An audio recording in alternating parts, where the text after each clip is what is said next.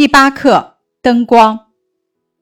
本课的作者王愿坚，中国作家，山东诸城人。一九四四年到抗日根据地参加革命工作。解放战争期间，在华东野战军第三纵队的报社任编辑和记者。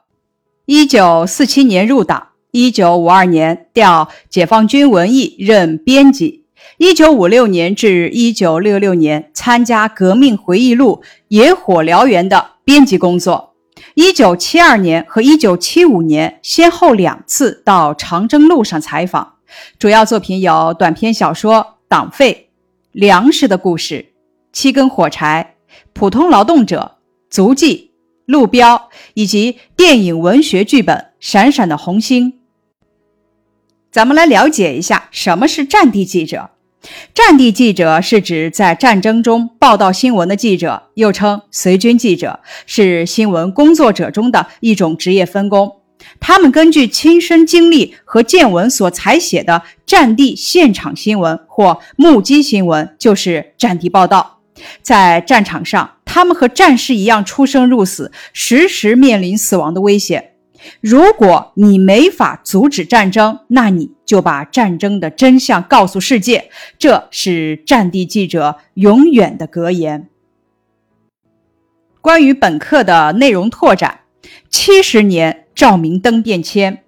中华人民共和国成立前，多数的农家点的是陶瓷制成的豆油灯，后来有了煤油灯，瓶子口上扣一个铁质圆盖，当中嵌着细铁管。管内有一根灯芯，煤油渗上来。再后来有了罩子灯。二十世纪四十年代末，有的用上气灯。二十世纪五十年代初，有的地方建立了发电厂。改革开放后，城乡百姓逐渐用上了电灯，耕地不用牛，点灯不用油，成为现实。电灯是和平年代生活中的普通物品，然而在解放战争时期，它却是美好生活的象征。本课是对一件关于灯光的往事的回忆。解放战争时期的一次围歼战中，年轻的郝副营长为了战斗的胜利，为了让孩子们能在明亮的灯光下学习，而献出了宝贵的生命。这个故事可歌可泣，这种精神。永垂不朽。本课的人文素养：缅怀先烈，珍惜幸福生活。本课的语文要素：关注场景和细节描写，体会思想感情。本课的学习目标如下：一、读准文中注音的字，理解“胸墙”“憧憬”“黑须须”“千钧一发”“璀璨”等词语的意思。二、把握文章的主要内容，理清天安门前璀璨的灯光、郝副营长书上插图中的灯光和战场上微弱的火光三者之间的联系，以及它们与课文题目之间的联系。第三点，本课重点部分关注郝副营长的语言、神情、行为，理解革命战士的无私奉献精神，懂得珍惜现在的幸福生活。本课的多音字如下：划组词划过、划船、划算；划组词计划、划分、出谋划策。例句：星期天，我和马野都计划好了去北海公园划船。炸组词爆炸、炸药、炸裂；炸组词油炸、炸糕、炸酱。例句。班长说：“如果你把这个爆炸装置成功的拆除了，任务完成后，我请你吃炸糕。”冲组词冲刺、冲动；冲组词真冲、冲劲儿。加组词加注、加生饭；夹组词夹背、夹袄。表示双层的一倍等时读二声，其他情况一般读一声。弹组词子弹、弹弓；弹组词弹性、弹奏。钻组词钻研、钻空子；钻组词钻石、钻井。例句：他钻进床下，帮妈妈找到了钻戒。露组词暴露、露水；露组词露面、露马脚；埋组词埋没、埋头；埋组词埋怨。本课近义词如下：茂密近义词茂盛，茂密和茂盛都有浓密的意思，不同点在于茂密侧重于紧密、稠密的意思，茂盛。侧重指生长得很旺盛的意思。例句：我家门前有一片茂密的小树林。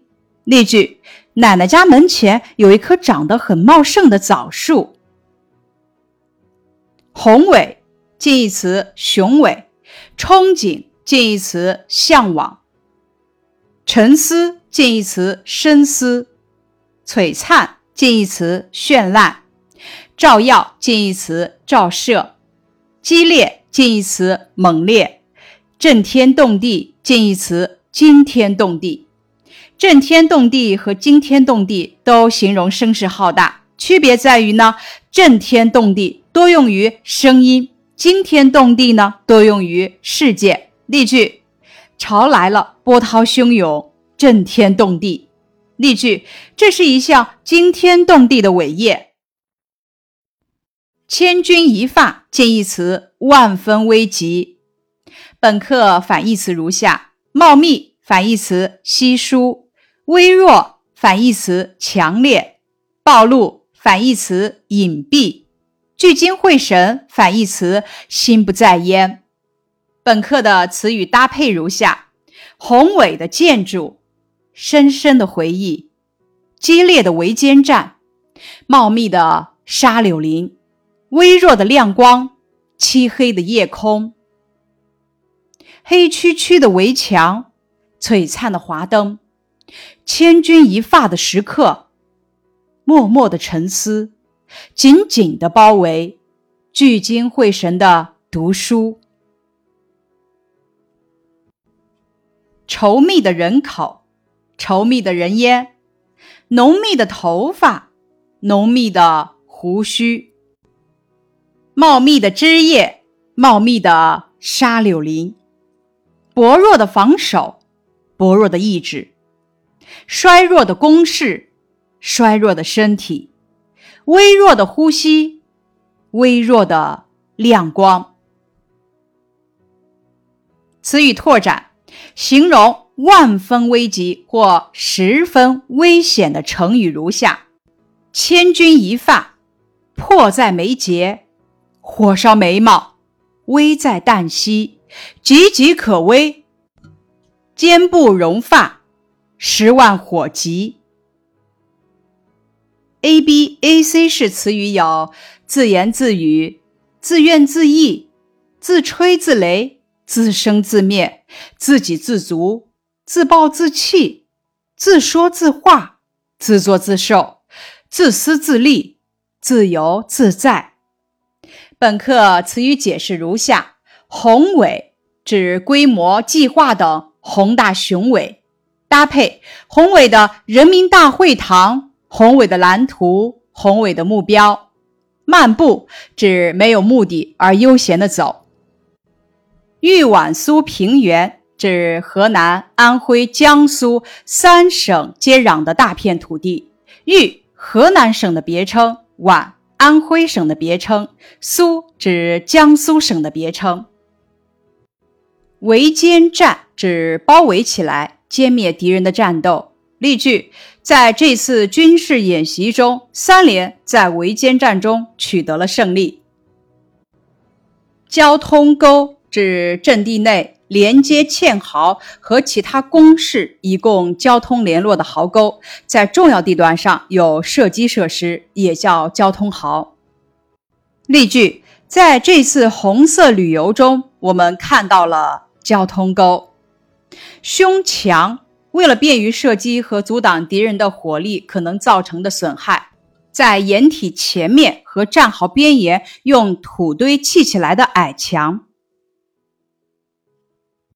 聚精会神指集中精神、集中注意力。例句：他在图书馆里聚精会神地看书。憧憬指向往。例句：每个人都憧憬着有一天能够实现梦想。信号弹，一种发射后产生有颜色的光或烟的弹药，用于发布信号或通信联络。震天动地，形容巨响或气势盛大异常，不可遏止。例句：工地上机器的轰鸣声震天动地，工人们干得热火朝天。阻击，以防御手段阻止敌人增援、逃跑或进攻。例句：我军对敌人的进攻实施了阻击。